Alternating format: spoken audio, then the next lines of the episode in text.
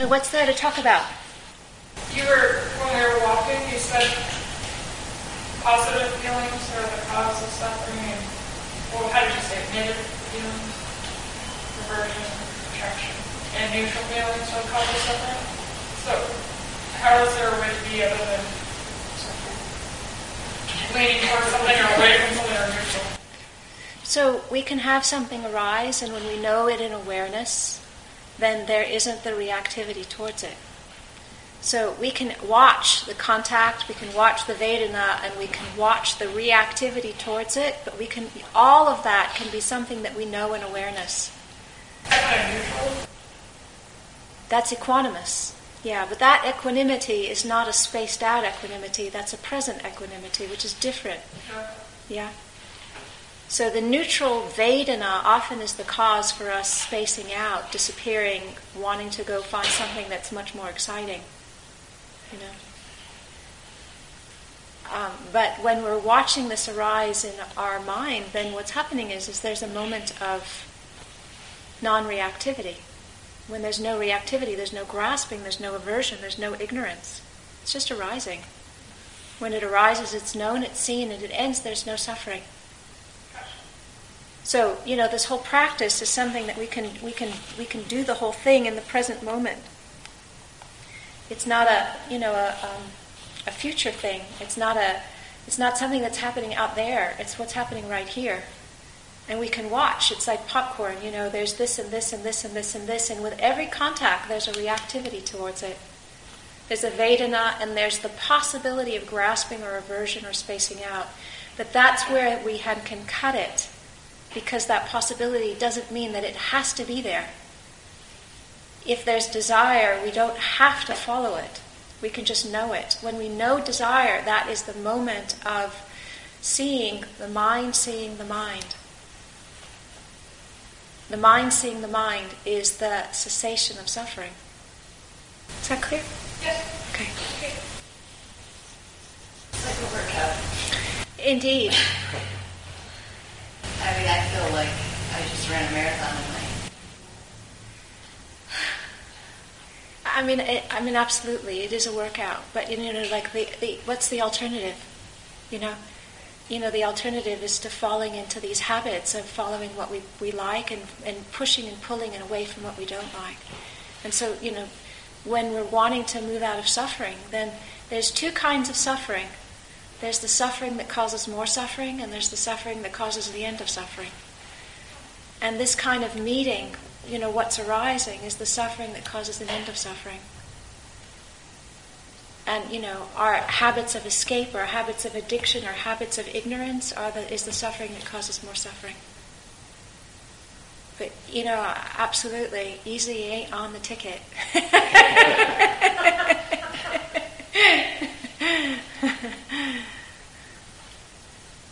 Does um, emptiness have something to do with uh, the Four Noble Truths? Realizing emptiness? Meditating on emptiness? Emptiness is the realization that there isn't anything with uh, a permanent, um, fixed identity. That everything comes as a result of conditions coming together. Okay? So, when you look at this, what is this? What is it? Glass. All right, it's a glass, but if I turn it upside down, it's a Buddha stand. Okay? If I hit it over somebody's head, it's a weapon. If I use it on the floor and roll it, or if I use it with dough, it's a rolling pin. Okay? So its designation is dependent on its use, and it's dependent on the association that I have with it. If I stick the flowers in here, it's a vase. So glass is a construct, but it's not a permanent fixed identity. And if I change the way I relate to it, then its identity shifts. All right. Now, what the reason why this is valuable is because, you know, if somebody had taken this and, and, and smashed it over somebody's head that you love, if you saw this, likely chances is that you're going to feel extremely agitated. But when you practice meditation, you can recognize that the agitation is not because of the glass. It's because of the associations with the glass the memories connected to what happened around somebody else using the glass. It's not in the glass. So when we get that sense that there isn't anything fixed in anything that we're experienced, then we have the ability to start picking it apart and begin to see, well, where is the actual problem? It's not in the glass. It's in the memories, association, and trauma associated with what happened and the way it was used according to one particular instance. That gives us tremendous leverage in the way that our mind conceives and perceives things. When we have that ability to move and shift and change how we're relating to something, then we're not so stuck in the one designation that we are associated with it. You know, you can take anything and, you know, you can have a very pleasant connection with it, and then it can shift. I mean, there's a classic story. Munindraji was one of um, Joseph and Jack's, actually Dipama's teachers. And Munindraji had a sweet tooth like you cannot imagine. And so he loved Bengali um, sweets, which are like sweeter than pure sugar, if you could have something that's sweeter than pure sugar. And his mind was absolutely obsessed with Bengali sweets. So, you know, we have many things that we can do with practice to work with the kinds of things that we get stuck on. And he tried all of his tricks and then decided he was going to get a pound of Bengali sweets and eat them very mindfully. And he did. And after that, Bengali sweets did not have a pleasant association any longer.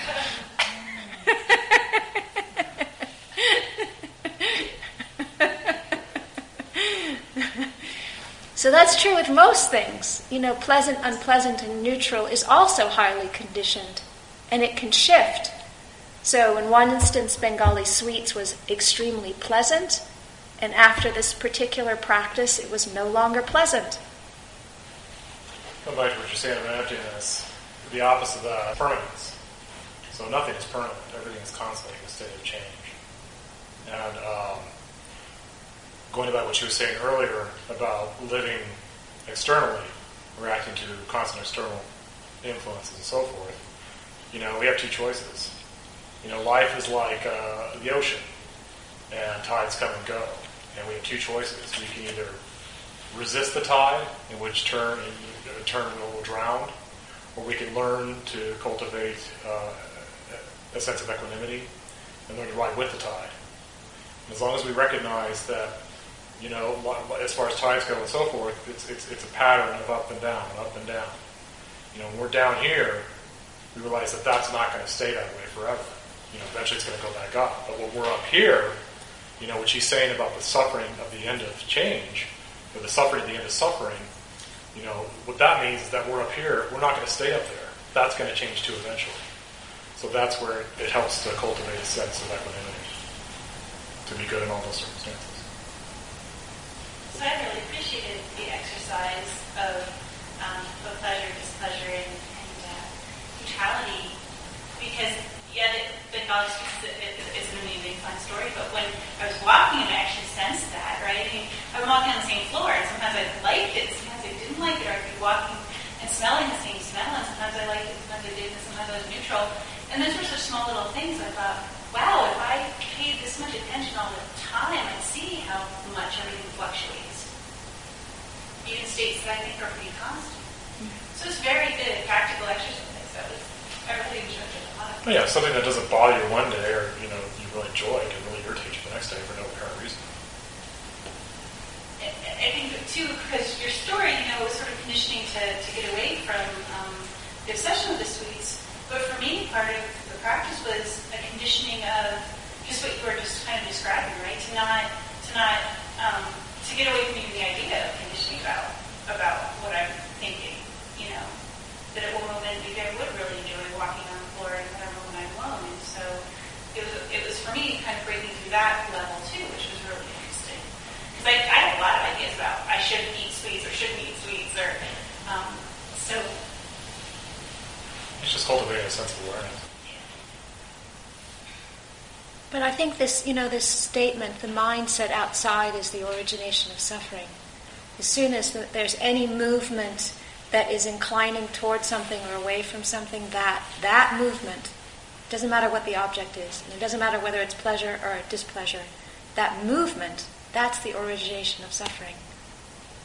So to get that, you know, to really get that, to get what that means, means that we need to be still and not moving. Awareness needs to be still and not moving. So everything is changing, the objects are changing, the sense contact is changing, but there isn't a following, of, you know, a moving out towards it or a recoiling back away from it. Which means then that we need to be able to be steady in the presence of pleasure and in the presence of pain. It's not for wimps. well, the walking was a good way to do it, right? It's not, it's not something so awful that, that I, because that was the next was, just being, and because the practice was on every second identifying, am I enjoying it or not enjoying it or neutral towards it, I didn't, it didn't give me um, time for the rest of the story to fill in, you know, like what to do about it, which again is part of that, I think, cutting that next step that is, is really important. Right. to be willing to. So, you know, this whole process of not moving is obviously, you know, that's the arahants are doing that, okay? People who are not arahants are still practicing with it, all right? But where we can cut it is we can watch the desire. We can move, we can see the mind moving towards pleasure. We can see the mind moving away from displeasure. But we don't need to act further from that point. And that's where we can all cut it. We can watch it arise. We can see it beginning to take a root. But then we can still have a choice what we do at, at that point. And that's where we can cut it. So it's helpful to get a sense of where in this whole kind of um, the, where, where the stuff arises and how we can dismantle it. There's an amazing book, Upasika um, Kee.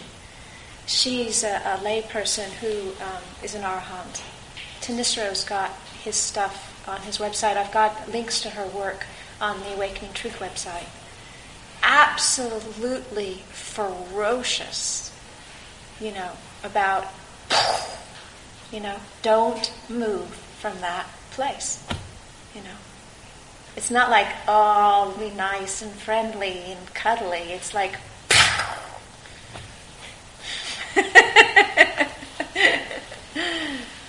And who is this person? Upasika Kee, Kee Nyanan Kenyan. It's on the website, on the Awakening Truth website under under books. She's impre- um, unbelievable, just really clear. The, the movement that you're talking about is is it it's the movement that's more like grasping, not the movement that's more like locomotion, right? Yes. Okay. I just wanted, and that's how desire, that desire, Yes. so it moves into the desire realm is, is with that movement of grasping. That's right. Not so much trying to get somewhere or trying to Right. avert getting somewhere, just holding on while everything's changing around you, Exactly. or or uh, Yes. reaching out to something. Okay. Precisely. Yeah. Because we have to move our bodies. You know, we need to we need to wash, we need to walk, we need to feed ourselves, we need to toilet ourselves, we need to rest. We have to do that. It's not that motion, it's the movement towards wanting things to be some way and not wanting them to be other ways. So with with with Vedana, often with Vedana comes the desire. But the, where we can cut it is, is, is that desire then goes into grasping. And that's the link where we can cut it. So all of this, this cycle of dependent origination, is the is the deep looking into the second noble truth of where the origination of suffering actually comes. And the mind, when it comes to know itself, it knows itself by the grasping then? And it becomes, it becomes aware by the movement? No, mind knows the mind because it knows the difference between the object of the mind and the knowing of the object of the mind. So, grasping is an object of mind. What knows grasping is not full of desire. Okay? So, in the space, we have this space. We're here sitting, there's cushions, there's color, there's lights, there's a wooden floor, there's sound, there's sight. We've got incense still. Okay? But there's the space. So, most of our life, we're habituated to the objects, and we are fixated on getting it right the right decorations, the right furniture, the right feeling. and we forget the space. So obviously, having a lovely space is conducive. You know, I feel well in a lovely space that is well appointed, that is well thought through. Yeah? But whether it's a lovely space or a horrible space, there's still space in the space. Yeah? So the floors are going to change, the cushions we're going to take away, we're going to put the chairs away, we'll clean up the food, we'll turn off the lights, I'll stop speaking. But the space isn't changing. So we don't recognize the space. We recognize the objects. Our attention is fixated on objects. But you don't have to go to Thailand to see the space. You don't have to shave your head, you don't have to take precepts, you don't have to wear robes in order to see the space. You need to wake up that you can place your attention in the space. And that there's a value in doing that. Because if we just put our attention in the space, what happens to the objects? None of them disappear, but our relationship with them changes. They're not grabbing in the same way as when we're focused on them. Can you see that? Well, what is the difference? The space is right here, and it's right here all of the time, and it goes with us everywhere we are. And the space isn't just the space in the room, the space is the quality of knowing that's inside of our own mind. But we don't see the space. So part of the practice is waking up to the space as well as learning how to relate to the objects. Can you see? You know, so if something absolutely spectacular, beautiful, like the image of the most beautiful person you can ever imagine, walked in through the door, would you notice the space? I'm sorry, is that question directed? and likewise, if somebody came in with a shotgun, how many of us would notice the space? Okay? Because we have the associations of fear and needing to protect people, and there's some people here that we really love, and how do you take care, and all the rest of it. The space doesn't change. But you see, when a person really understands the practice, they have the choice. They are not driven by the object and the associations with the object. And that's where there's freedom. Because there's no way that any of us would navigate a person with a machine gun walking in the room with peace and equanimity unless we had another reference point that we can let our attention rest in. I'm sure you, maybe you haven't heard the story, but there's a story, I, whether it's true or not, but it's a great story. There was some warring person who was going around conquering lands and people, and, and he was doing it by violence and terror. And so his reputation preceded him. So everyone, when they knew he was coming, would flee because he would, he would rape, he would plunder, he would steal, he would burn, he would completely decimate any place that he went to. So he went to an area and there was a big monastery and was filled with monks, and all of the monks went and fled to the forest except for the abbot. So this warmongering general comes in and finds this abbot, this small guy, hanging out and he was incensed. Don't you know who I am? I can run through you a thousand times without batting an eye. And the abbot said, And I, sir, can be run through a thousand times without batting an eye. and the general bowed and left. Now, you can't fake that.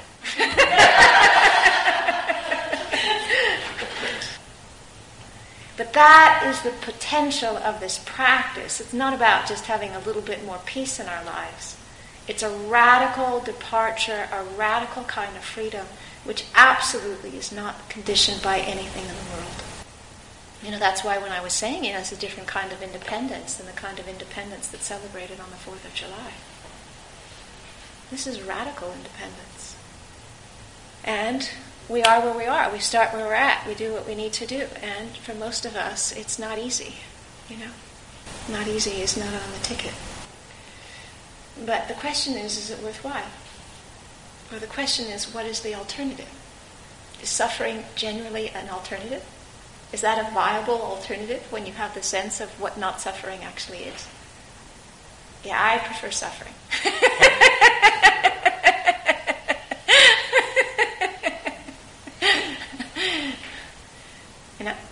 interesting question. So I need more like practical ways. How do you see the space when you're meditating? So the way you see the space when you're meditating is when you are aware of fear, what knows fear isn't frightened. What's that? What knows fear is not frightened. When you're aware of anger, what knows anger is not angry. When you're aware of desire, grasping, lust, what knows those is not any of them. The quality of knowing is like a mirror. It's clear, but it actually doesn't take on the characteristics of what it reflects. That's knowing the space in the mind. Does that help? Uh, just kind of creating a distance between. Bhante, can you explain it different? No, that's the way it. I think there are tools when you're starting. Um, being a friend to yourself.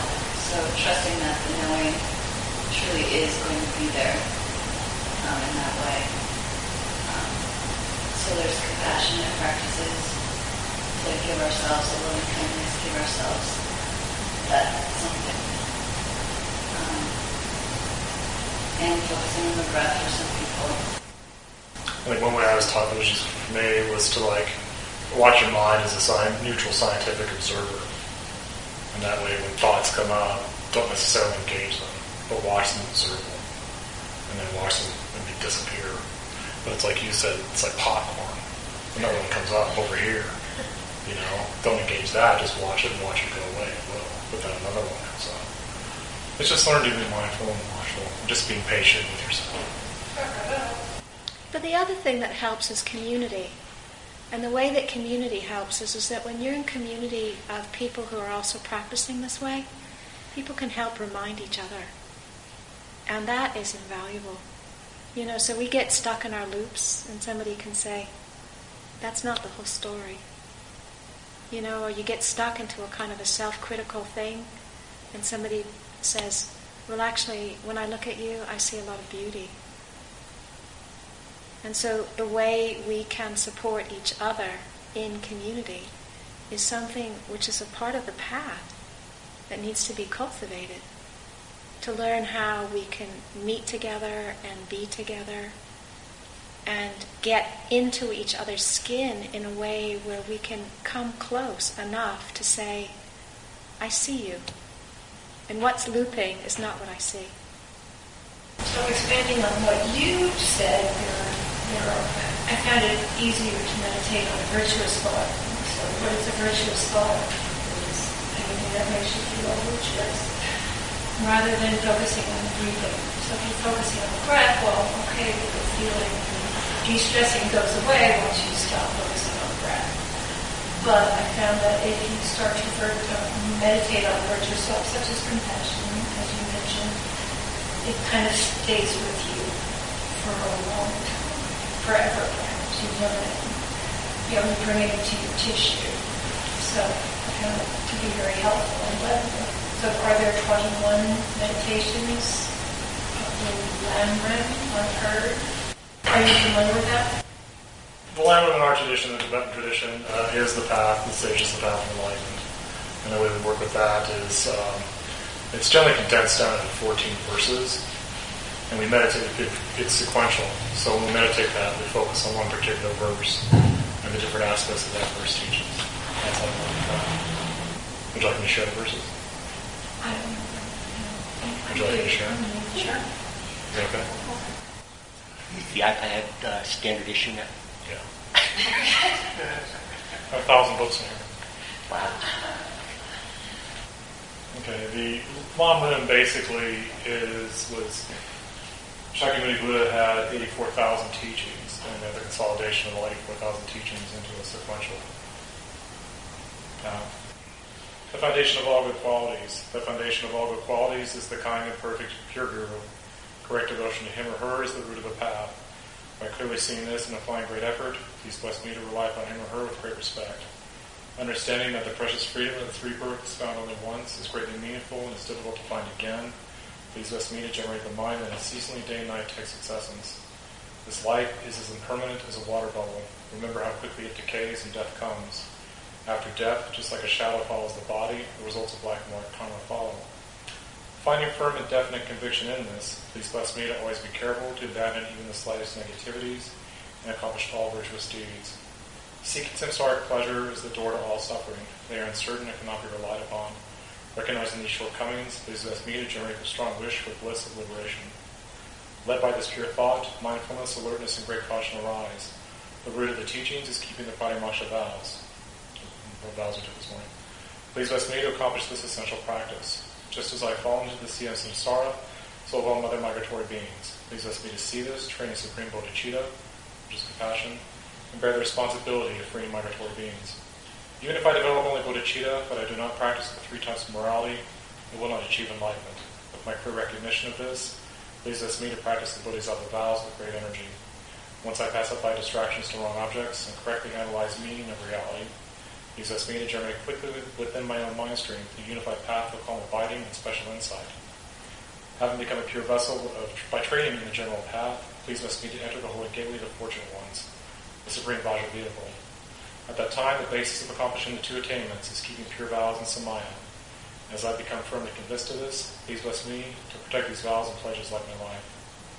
Then, having realized the importance of the two stages, the essence of the Vajrayana, by practicing with great energy, and never giving up before sessions, please bless me to realize the teachings of the Holy Guru.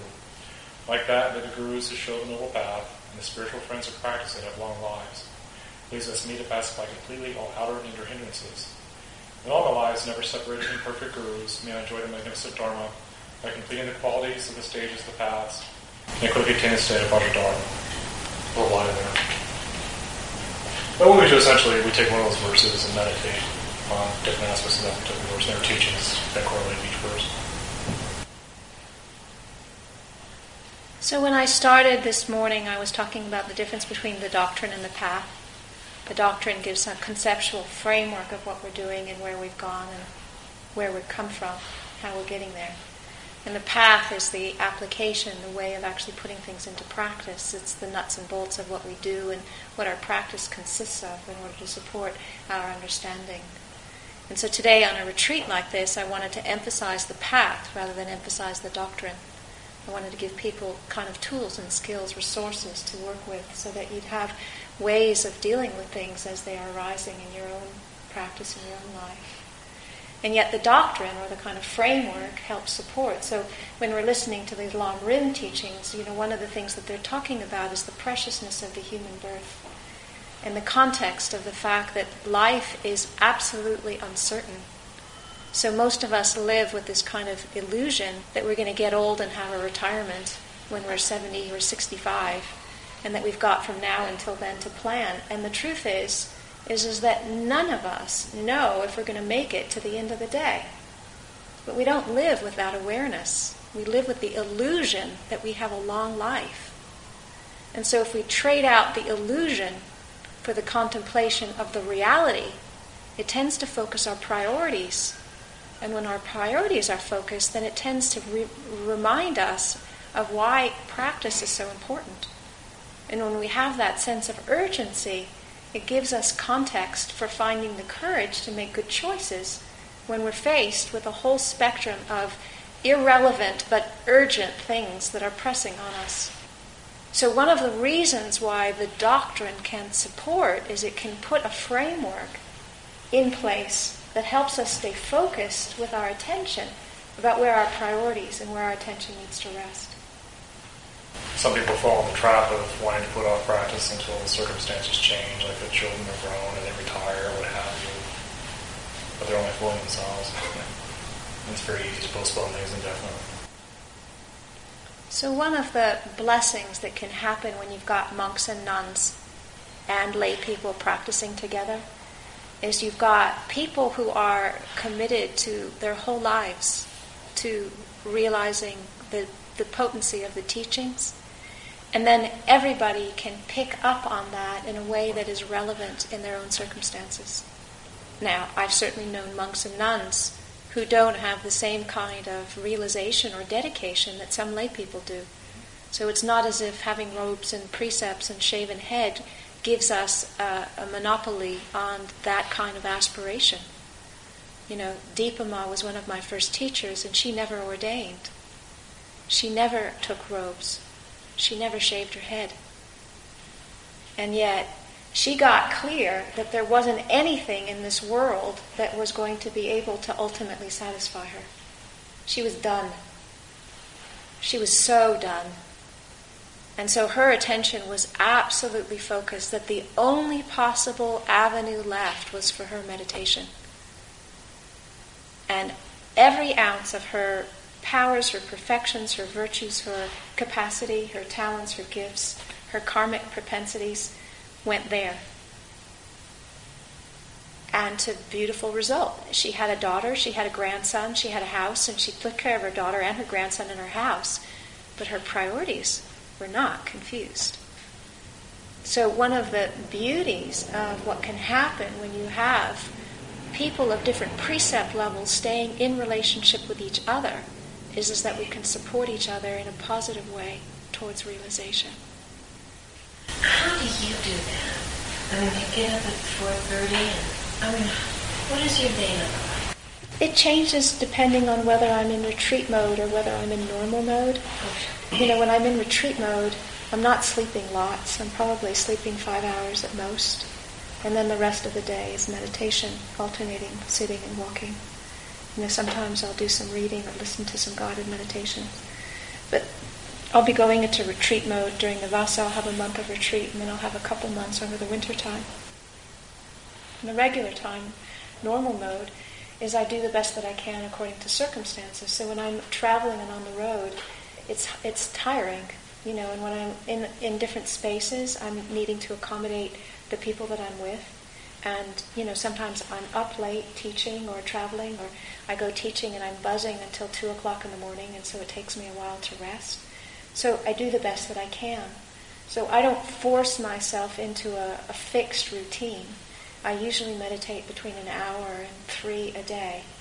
And, you know, I feel happiest when I can have rock time, you know, when I can go hang out with my rocks. Because the rocks, like the Garden of the God rocks, for me, that's like absolute easy access to an equanimous field of knowing that just receives and allows and knows everything that's arising. And if I can spend two hours or three hours a day on rocks, that is really nice. but life has a way of imposing itself. And, you know, I spend hours a day on the internet writing emails and dealing this, that, and the next thing and planning and, you know, organizing and communicating and posting things on Facebook and all the rest of that. But the basic practice is to be with what's arising and how I'm relating to it. And that basic practice is independent of our precept levels. Okay? So that's true for all of us. And that's true for anywhere. And it doesn't matter whether you're with your family or if you're in a board meeting or if you're on the street or if you're dealing with a homeless person or you're dealing with somebody who's strung out on drugs. What's happening right now and how are you relating to it? And, you know, that basic movement of when I notice myself recoiling as a result of aversion, I catch that and I soften around it. I relax into it. And if I notice myself leaning forward into something because I'm grasping or desire, then I try and see that. And occasionally I don't. And when I don't, it causes chaos. You know, it causes an unfortunate result. But my commitment is to waking up. My commitment is not to perfection. So, you know, if I catch myself looping around beating myself up, I cut it. Stop right there. Harmful behavior towards myself is not going to liberate me or anybody else from suffering. So in that moment, if I catch myself looping, that's the practice, to stop it right there. So present moment, appropriate response is a universal koan that I can take with me, whether I'm traveling, whether I'm on retreat, whether I'm in long periods of silence, whether I've been up till two, whether I'm sleeping, whether I've been activated. You know, when I left Colorado Springs, it was unsettling for me. I mean, I would say that was probably an understatement that is worthy of the United Kingdom.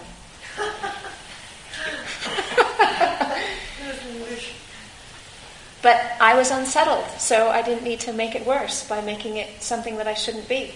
Hmm. You know, so I was just trying to be with unsettled. All right, I'm unsettled. So what does an unsettled person need? Present moment, present response, not to overlay some idea of how it should be on top of what's actually happening. I mean, that is so humbling, but it is so true. Now, there are lots of reasons why I was unsettled. You know, and if I opened it all up and put it on the table, there's an awful lot of room for compassion. There were some pretty remarkable things that this was all landing into. But at any moment, we do the best that we can. And when we blow it, we make amends. Start again. That's how I live. That's my life. And one of the things that's interesting about the way I've been living is, is that because it, the support system is growing, that it hasn't been that strong. You know, I'm constantly in, interacting with people who don't have a clue who I am or what I'm doing or what my vows and precepts are or how I live or all the rest of that. All I have is the present moment. I don't have anything else. But that's the thing is, is that it's enough. You know, sometimes I feel tired. I wish there was a little bit more stability. But the present moment is enough.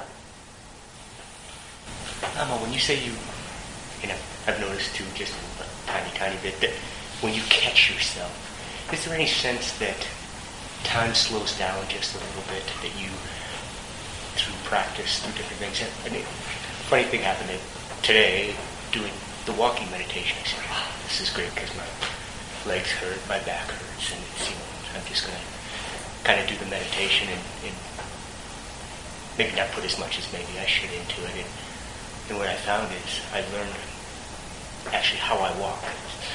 That you know I have to lean slightly to the left to take the weight off my right leg and, and lean forward. And it just seemed to me that there was a a real slowing down of time and a just laser focused on I didn't really know how I walked kind of a thing. And does that apply in the practice too, where when you're meditating or that, and, and much to much to what uh, Venerable Nemus said about watching thoughts, it seems that that becomes easier if you can slow down time a little bit. And well, you get to the point where, yeah, you, you cultivate this sense where you're in real circumstances, and somebody pushes your buttons, okay?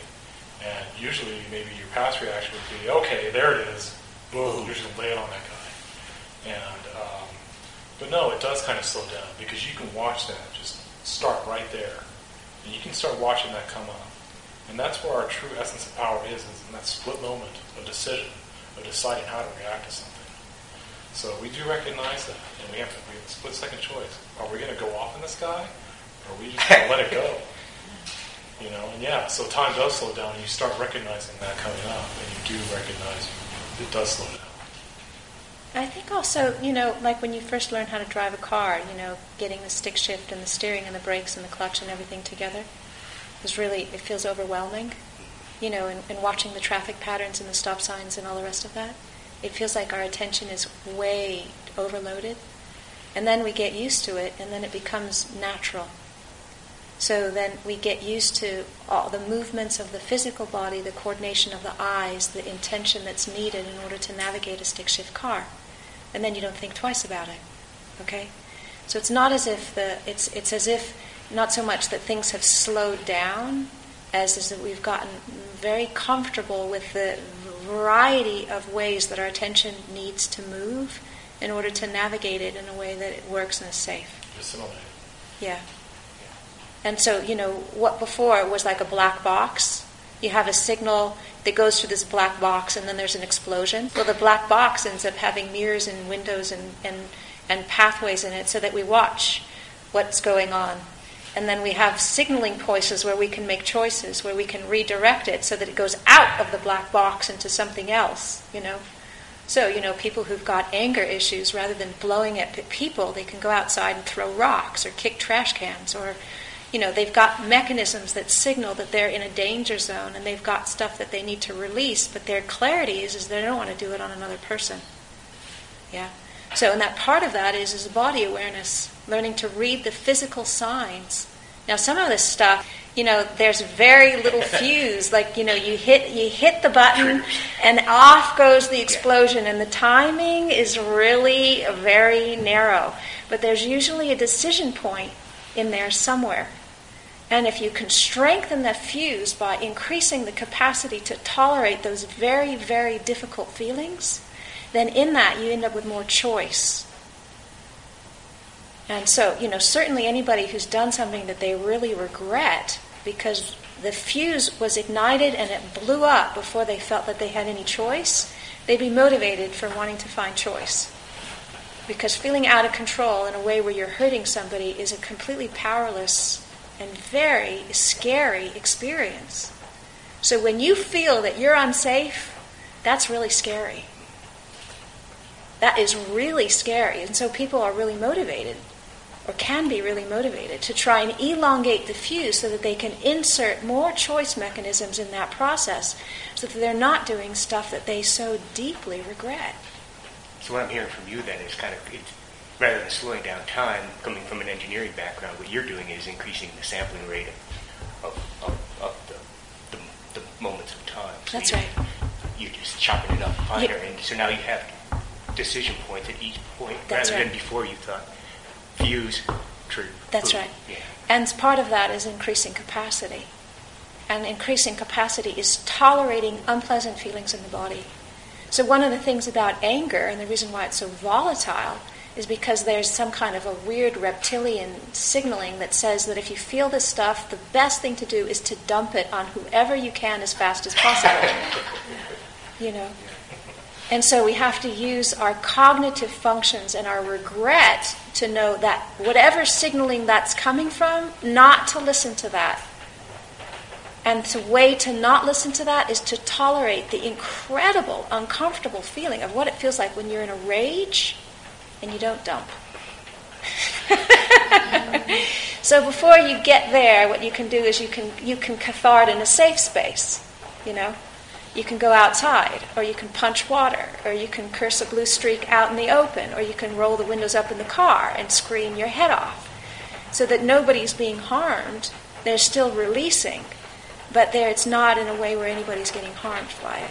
In the Tibetan tradition, we have a, major school of thought called Lojong, which is uh, called mind training or thought transformation.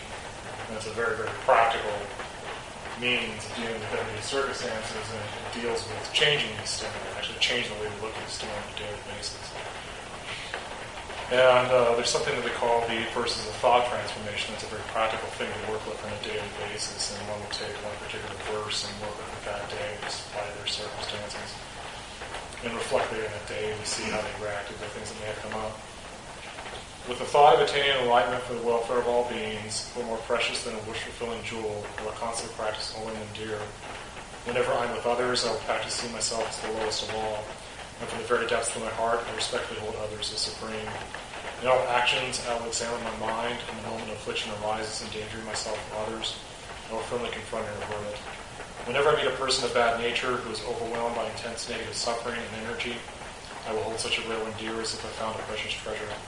When others, out of jealousy, mistreat me with abuse, slander, and so on, I will practice accepting defeat and offer victory to them. When someone I've benefited and whom, in whom I place great trust hurts me very badly, I will practice seeing that person as my supreme teacher. In short, I will offer directly and indirectly every benefit and happiness to all beings, my mothers. I will practice in secret, taking upon myself all their harmful actions and sufferings.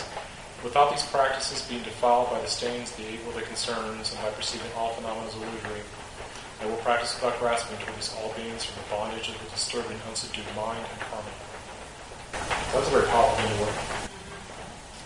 It's And not. it- what brought that to mind was your story of one of my lineage masters, uh, His Eminence Ribur Rinpoche, who was the prisoner that you were referring to.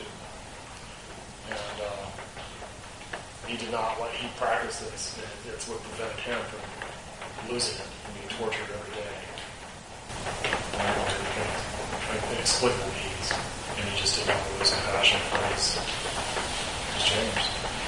But that's just one thing that um, I've enjoyed dealing dealing with use on a private daily basis. It's cultivate humility and compassion for others. Um, following on about David's question, um, Wednesday night you gave a talk about um, using the four mantras. And so right now you talked about that fuse and recognizing that fuse. And on Wednesday night you talked about um, emotions coming up and then our secondary sort of reactions to them. Could you talk about the relationship of those sort of things, how we work with? Because often just, you know, a fuse might be going, but there's a lot of other things for me going on at the same time. that you alluded to on Wednesday night, and I was wondering if you had some ideas about trying to work with So um, I'll just use myself as an example. I ended up with a kind of very twisted relationship with anger for reasons I don't need to go into. But for me, it was completely terrifying to experience anger. I felt absolutely scary. And so I had this suppressive mechanism around anger that would kick in before I had any awareness that it was operating. So, in that instance, what I needed to do was to give myself permission to tolerate anger. Because what would happen was, as I would get angry and not know it, go through the black box and I was exploding, and I had zero awareness of any of the process because it was in a suppressed mechanism until it was erupting out of my system. Okay? So, in that specific conditioning, what was needed was to give permission to tolerate anger, to let it be conscious and to allow it into my awareness and feel it in my body so that I could learn how to stay present with it and then make more choices. So, anger, with people, we tend to have two different strategies. One is mine, where you suppress it, the other is to dump it. So, the suppressive types need to give permission to tolerate it, the dumping types need to learn how to restrain it. They need to learn how to shut the F up and keep it back and not punch and not kick and not scream and not holler. To contain it. And in containing it, feel what happens as the body holds that heat. With the suppressive types like me, I had to give special permission, go through special practices to allow it into my awareness, which were itself terrifying. It was terrifying, absolutely terrifying. You know? And then as I developed more capacity to let it be in awareness, then I learned how to navigate it a little bit more skillfully. I mean, not great, but better. You know? So in both cases, it sounds like you could, in both of those situations, you could use the body. Absolutely. Like- and- and So that's what you started us with today. So really, before starting meditation, it would be very helpful for me to really get centered and grounded in my body and then try to start. Absolutely. And so people have this idea about meditation is you sit down and you shut up and you just focus. But you know, if you've been sitting down for 10 hours in front of a computer screen, you know, probably the last thing that you need is to sit down. What you need is actually to move and to walk and to allow things to come into balance and to feel some life force in your system, to actually feel your body. I mean, many of us spend a large portion of our lives where we don't actually feel our body. And so, you know, we need to be skillful with where we're actually at in order to have meditation be useful and productive. And so, 10 minutes of standing meditation or qigong before you sit down can make a huge difference. Because when attention is actually immersed in the physical body, then you have the ground to work with what's there. And if you don't have any attention immersed in the physical body, the body is so tense, it's like, you know, a piece of rubber, you know.